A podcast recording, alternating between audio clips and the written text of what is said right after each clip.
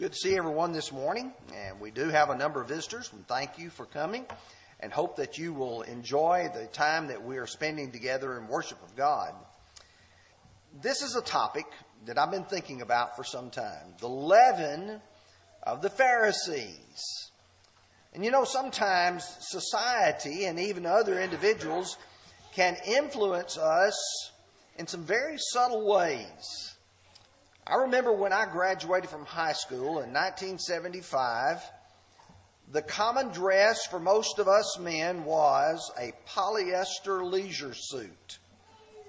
Most of us look back now and wonder how in the world we could wear polyester suits with ties that were huge and lapels that your shirt was open with that covered the top of your collar of your suit as well. In fact, it looked awful silly now, looking back. I would say this generation is probably going to look back in several years and say, why did we get all those tattoos? Why did we allow those things to be a part of who we are? At least we could put our leisure suits in the back of the closet. Some of you are going to wonder about your tattoos in years to come. But the truth is, society does have a way of influencing us. And sometimes, as you think about that influence that comes upon you, you don't recognize that it's happening to you. Let me give you a good illustration. In Acts chapter 19, beginning with verse 28, going through verse 34, Luke records for us the riot that happened in Ephesus. Demetrius, the silversmith, had stirred up a number of the people, and they all rushed into the theater but if you'll notice particularly verse 32, he said, Some cried one thing and others another. And the assembly was confused. And listen carefully to what he says now. And most of them did not know why they had come together. Most of them did not know why they came together. People get worked up into a frenzy. People have others influencing them, and they don't really even sometimes know why they're influencing them. Sometimes it can be very negative as well. And I would suggest to you that when you listen to what Jesus is saying here in Luke chapter 12 and verse 1, he's warning his closest followers. There can be an influence upon you by the Pharisees that is not good. And so this morning we're going to talk about three things as we look at this chapter and this verse. Number one, we're going to look at the figure of leaven, used a lot in the Bible. Number two, we're going to look at the faction of the Pharisees. And then finally, the facing of reality in our own lives and acknowledging the fact that we sometimes ourselves are influenced in ways that are not good. Let's begin with the idea of the figure of leaven sometimes I have to look things up.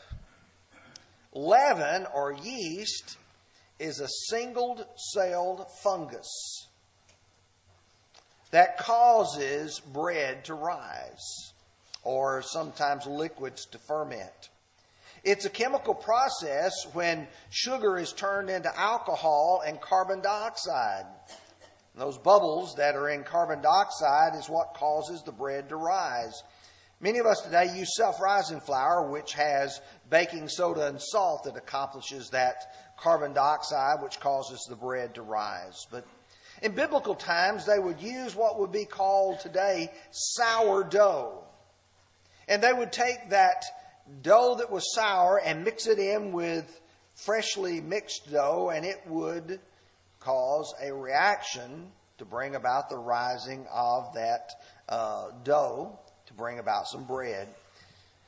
There's several places in the Bible where this idea is thought, and if you want to turn with me to some of these, I'd suggest you do. You may or may not on this one, but Hosea chapter 7 and verse 4.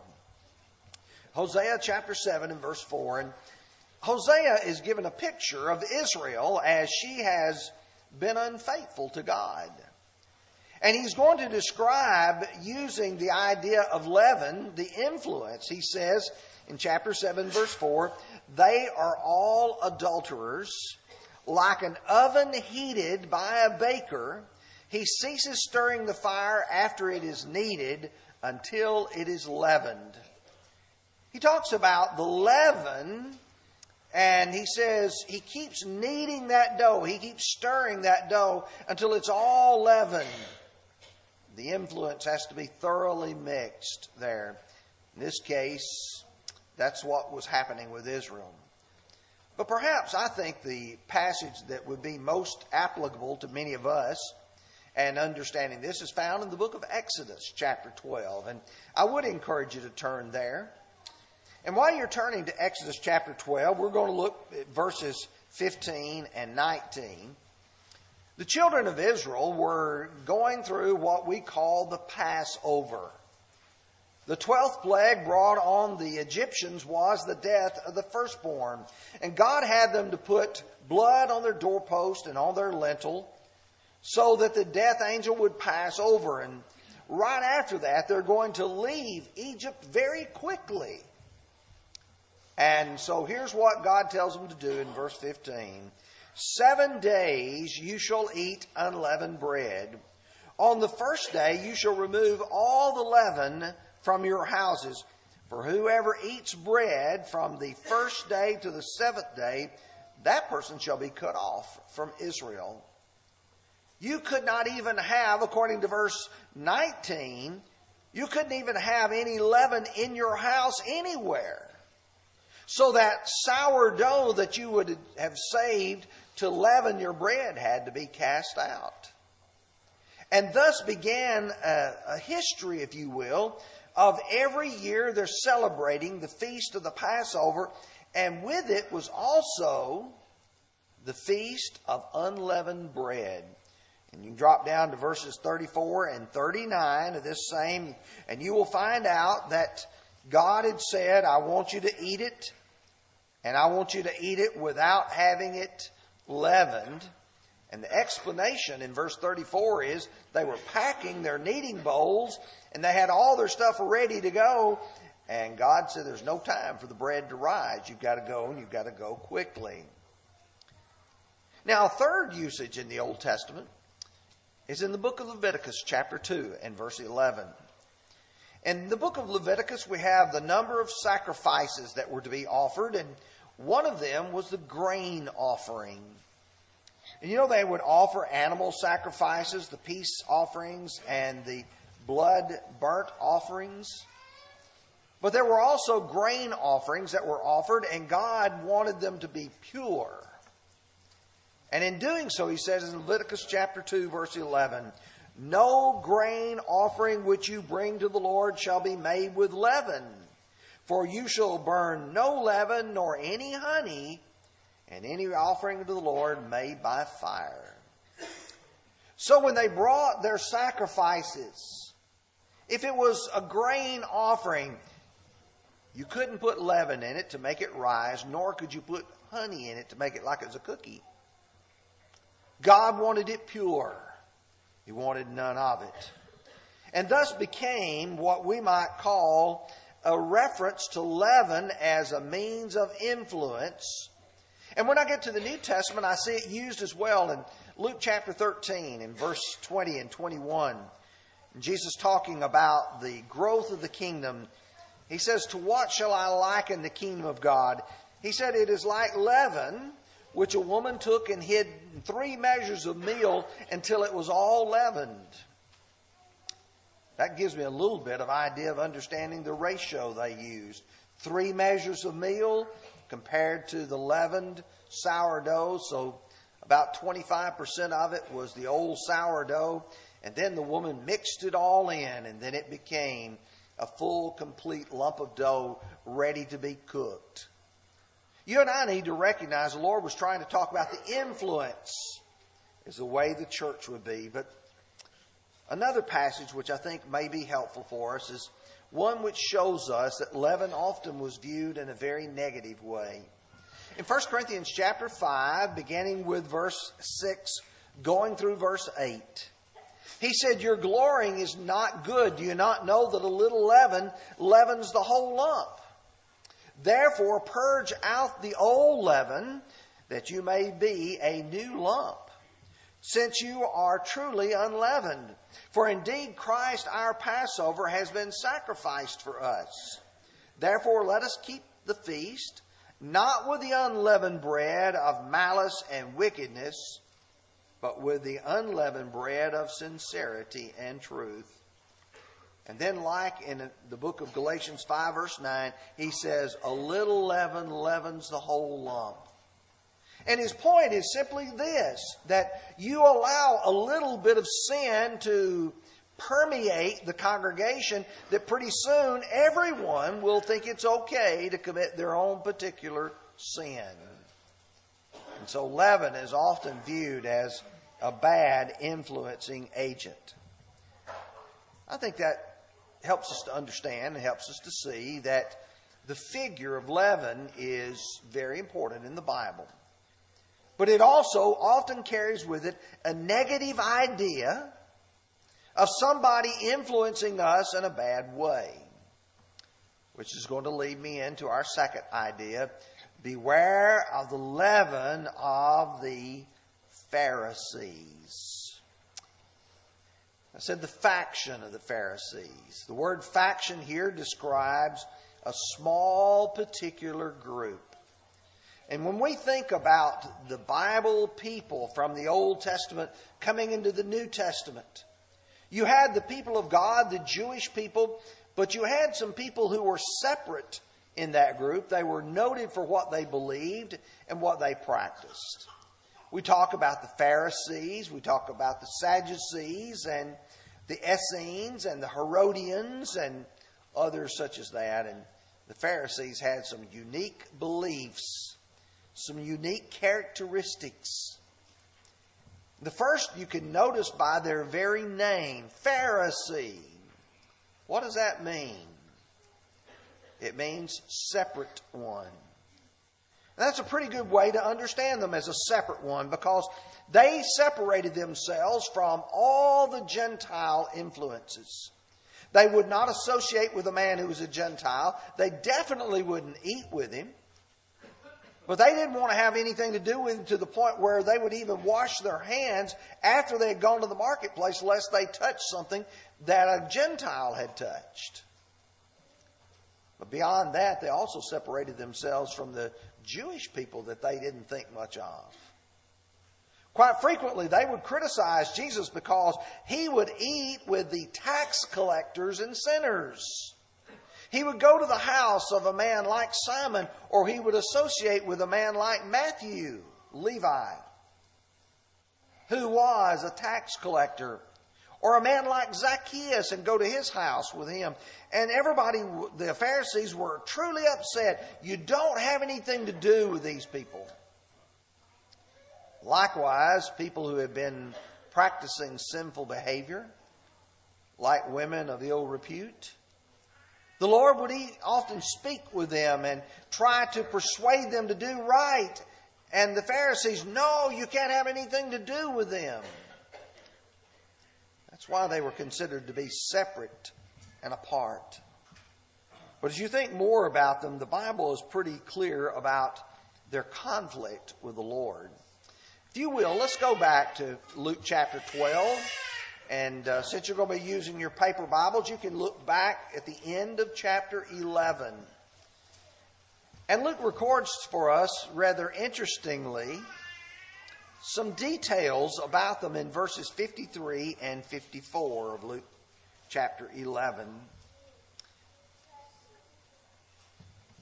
And as he said these things, the scribes and the Pharisees began to assail him vehemently and to cross examine him about many things, lying in wait for him and seeking to catch him in something that he might say, that they might accuse him.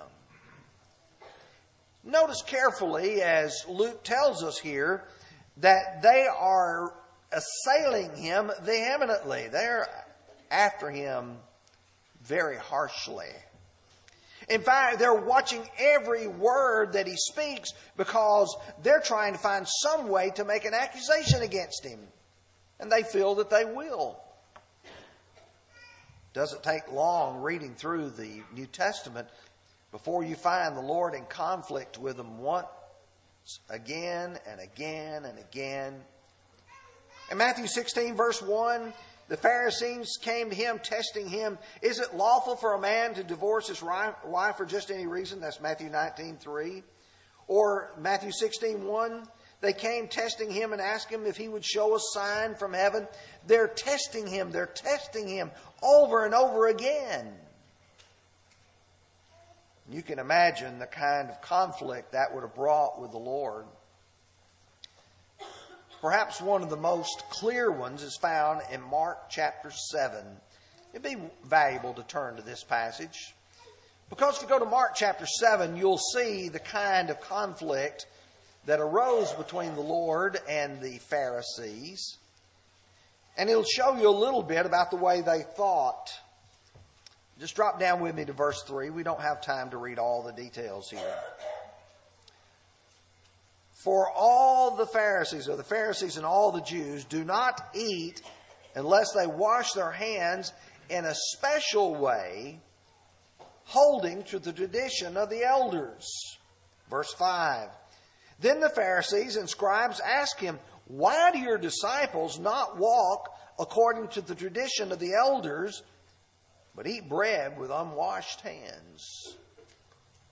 This is not, as you might suppose, like your mother saying, Before you eat, you wash your hands. Because most of us, as we were as children, or maybe even as adults, we're touching things that were actually physically dirty, and we need to clean our hands. But if you'll notice verse 3 particularly, says, in a special way. In fact, they would wash the left hand and then the right hand and then the left hand again, and then they would wash it where it drained off because they didn't want any ounce of Gentile filth to be on them. Oh, you had to do it in a special way. And when the disciples are not going through this elaborate procedure, why are your disciples not following the traditions of the elders? And the Lord's response to them, all too well, you reject the commandment of God that you may keep your tradition. He, he says, You teach as doctrines the commandments of men. What the Lord does is point out, You Pharisees, you've made your own set of laws and not only have you done that, you have nullified some of God's laws to keep your laws, your traditions. Oh, that tells you a lot about them. Now, if you will, go with me to Matthew chapter 23. Matthew 23. This is one of those lessons where you recognize there's no way for you to cover everything that the Bible says about them. But I would not be fair to you if I did not mention Matthew 23 in our discussion of Pharisees. This chapter, the Lord calls them hypocrites numerous times. In fact, seven times in this chapter, he refers to the Pharisees as hypocrites. I want you to look with me at verses 13 through 15 to begin with. Verses 13 through 15. But woe to you, scribes and Pharisees, hypocrites! For you shut up the kingdom of heaven against men. For you neither go in yourselves, nor do you allow those who are entering to go in. Woe to you, scribes, Pharisees, hypocrites! For you devour widows' houses, and for a pretense make long prayers. Therefore you will receive the greater condemnation. Verse 15 Woe to you, scribes, Pharisees, hypocrites, for you travel the land and the sea, and to win one proselyte, and when he is won, you make him twice as much a son of hell as yourselves. Let me take verses 13 and 15 to begin with. You won't allow people to enter the kingdom of God. The Lord would say, You've taken away the key of knowledge. You've made it difficult for people to see the kingdom and to know what it is and to go in it. John the Baptist and Jesus both had preached, Repent, for the kingdom of heaven is at hand. And they were trying to confuse men, to divert men.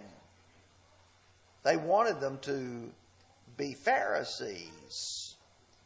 He said, You compass the land and the sea to make one proselyte. You want people to follow you, you don't want them to follow the truth. And then verse 14. Oh, verse 14. He said, You devour widows' houses, and for a pretense, pretend, you make long prayers. These people would get up and pray a, a long, beautiful, eloquent prayer, while at the same time they would leave and go out and to take advantage of the poor, helpless widow. You know, it's one thing to come to church and sing, Oh, how I love Jesus. Blessed be the tie that binds. And then go out and take the Lord's name in vain and then to speak bad about your brother. That's who the Pharisees were. Drop down with me to verses 23, 25, 27, and 29, the odd verses, if you will, beginning with verse 23. And the Lord said, Woe to you, scribes, Pharisees, hypocrites! For you pay tithe of mint, anise, and cumin, and have neglected the weightier matters of the law, justice, mercy, and faith. These you ought to have done and not left the others undone. Verse 25 Woe to you, scribes, Pharisees, hypocrites, for you cleanse the outside of the cup, but inside they're full of extortion and self indulgence. Verse 27 Woe to you, scribes, Pharisees, hypocrites, for you are like whitewashed tombs, which indeed outwardly appear beautiful, but inside are full of dead men's bones and all uncleanness. Then verse 29. Woe to you, scribes, Pharisees, hypocrites, because you build the tombs of the prophets and adorn the monuments of the righteous. I've just, I've got to find some place to stop. I want you to look at what he has said here. They pay the tithe of mint, anise, and cumin. We're talking about the various seasonings that they use. They would grow various seasonings that they would put in their food. The mint, the anise, the cumin. And he would say, you, What you're doing, you're counting out 10% of that. Oh, you're, you're being so meticulous and trying to make sure that you keep the law in detail. But he said, what you've done, you've ignored the more important parts of that law the justice, the mercy, the faith. And then he uses two illustrations which may almost be comical in some degree. He said, You cleanse the outside of the cup. I want you to think, some of you who drink coffee, about your coffee cup this morning. When you get through with it, you rinse it out. You may even washed it already this morning. But I want you to imagine what if you wiped the outside of that cup really good, but you left the insides in there, and then tomorrow you pour some more in there. Did the same thing tomorrow. The next day, and pretty soon, the inside of your cup is just full of all kinds of nastiness. The Lord said, That's what you're doing. Outwardly, you appear to men to look nice, to clean, beautiful. And just like the whitewashed tombs, of course, you go on and you read what he says. He said, You adorn the tombs of those monuments of righteous people. But he said, What you do, you are the sons of those who kill them. These people are nothing more than plain old hypocrites. But let me point out to you that some of them became Christians. Some of them began to have some influence in the church. If you'll turn with me to Acts 13, or excuse me, Acts 15 now for just a moment. Acts chapter 15. And I want you to notice the statement that Luke records in verse 3. Acts 15 in verse 3. Peter had gone to Caesarea and had converted the household of Cornelius. Paul then began a missionary effort in Acts 13 to go among Gentile congregations and had converted people all throughout what we would call today central Turkey and come back to Antioch in Syria. And it says there that some of the sect of the Pharisees who believed rose up saying, It is necessary to circumcise them and to command them to keep the law of Moses. Did you see? Luke said, Some of the sect of the Pharisees who believed. why would there be people who were Pharisees become Christians? They believed in the afterlife. Acts 23, verse 8. These are people who believed in the resurrection of the dead. And to talk about Jesus being risen from the dead was certainly within what they would teach or believe. But you see, in their minds, you still had to keep that Old Testament law. And in order to become a Christian, you had to first become a Jew to be circumcised and to keep the law of Moses. That's not what the text says. They also were legalist. In Luke chapter 12, verses 9 through 14, due to time, I'm just going to have to summarize this one for you. The Lord comes into the synagogue. There's a man there with a withered hand. And they ask the question, is it lawful to do good on the Sabbath? Jesus' response is, which one of you, having a sheep, falls into a pit on the Sabbath day, will not go and lift it out? And then he says, a man is worth more than a sheep. And he says, to do good on the Sabbath day is good. And then he healed the man with a withered hand. You see, for them, legalists are people who keep the law just because it's the law, not because of the reason the law was given. There's no love in their keeping of the law. Do you keep what God tells you to do because God tells you to do it and because you want to do and please God, or do you do it just because you're trying to keep up a, a list, a checklist? You see, the Sabbath day was given for man, for man's benefit. And what they had done, they had made it into a burden, something which God had never intended. Now, what happened in the first century is the Pharisees had made themselves really attractive, and a lot of people were being influenced by them. I would suggest to you it's just like Acts 19. There's a lot of people who are following along with the Pharisees because they sort of agree with the Pharisees. And here's the third part of our lesson facing reality.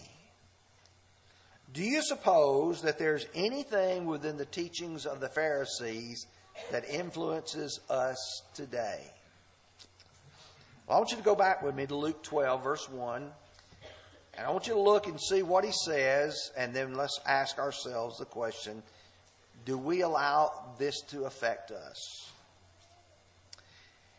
In the meantime, while an innumerable multitude had gathered together, so that they trampled one another, he began to say to his disciples, first of all, Beware of the leaven of the Pharisees, which is hypocrisy. There's a multitude of people there. And when you've got this large crowd of people, how many of them are really devoted to the Lord, or how many might be Pharisees in that number are just waiting for the Lord to say something? There's so many of them, they're trampling one another. So the Lord turns to his disciples and tells them, first of all, beware of the leaven of the Pharisees. It can affect God's people. And if it can, I think it can affect me and you too. Peer pressure. Do you think that peer pressure can affect us? Turn with me to Galatians chapter 2 and let's go to verse 11 and let's see if there's something here that might. I just look down. I can't see the clock real well today, but I can see my watch and it says I'm out of time. Pardon me for just a few minutes. When Peter came to Antioch, I withstood him in the face because he was blamed. For before certain came from James, he would eat with the Gentiles. But when they came, he withdrew himself and separated those who were of fearing those who were of the circumcision. And the rest of the Jews played the hypocrite with him, so much that even Barnabas was carried away with his hypocrisy. Let me ask you the question.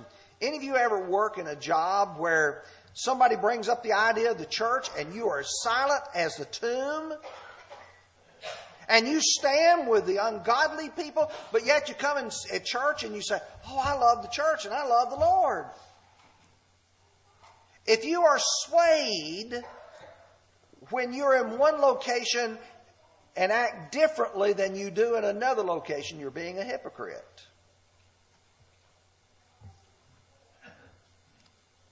And the leaven of the Pharisees has affected you. Matthew chapter 6, again, I'm not going to read this. But in chapter 5, verse 20, he said, Your righteousness got to exceed that of the scribes and the Pharisees. Chapter 6, he talks about giving of alms, and he talks about the uh, praying of prayers, and he says, There are some people who do it to be seen of men. Matthew 23, verses 1 through 12. Well, I had so much more than I needed for today. You never know when you don't have the slides behind you how much timing's going to affect you. But you look at all the things that they did to be seen of men. Do you ever do something so that somebody will see you and pat you on the back rather than doing it for God? If you do, then the leaven of the Pharisees has affected you. One more, and then I'm going, to, this will be it. Luke 18. He told a parable of those who trusted in themselves that they were righteous and despised others. Two men went up to the temple to pray, one a Pharisee and the other a tax collector. You know what the Pharisee prayed? He said, Father, I thank you I'm not like other men. And then he began to say, I'm especially not like this tax collector. The tax collector would not even look his eyes toward heaven, but beat himself on the breast, saying, God be merciful to me, a sinner. The Pharisee was self righteous and thought, Look at me, look what I have done. God ought to be glad that he has me as one of his followers. The tax collector admitted his lack of ability. Have you ever stood and said, hmm, I'm pretty good? In fact, I'm real good. In fact, I'm one of the best Christians you can ever find. If you've done that, then the leaven of the Pharisees has affected you as well. You see, the studying of the leaven of the Pharisees is not just to fill another lesson, it's to talk about what kind of things can affect us. And if you are here and you understand, as the tax collector did in Luke 18, God be merciful to me, a sinner. You recognize that you're a sinner, that's good. You recognize that God is the one who extends mercy. That also is good. Now the question arises how will I respond to that? If you're not a Christian, here's what you do. You believe that Jesus is the Christ, you repent of your sins, you confess your faith in Him, and you're baptized. You come down right here this morning and you tell me that you want to become a Christian, we'll assist you with that immediately. If you're a child of God and you look at your life and you say, you know what, I've been living the Pharisees' life and I need to be restored, we'll pray with you. We're going to sing the song, I Bring My Sins to Thee. If you need to respond, please come as together we stand and sing.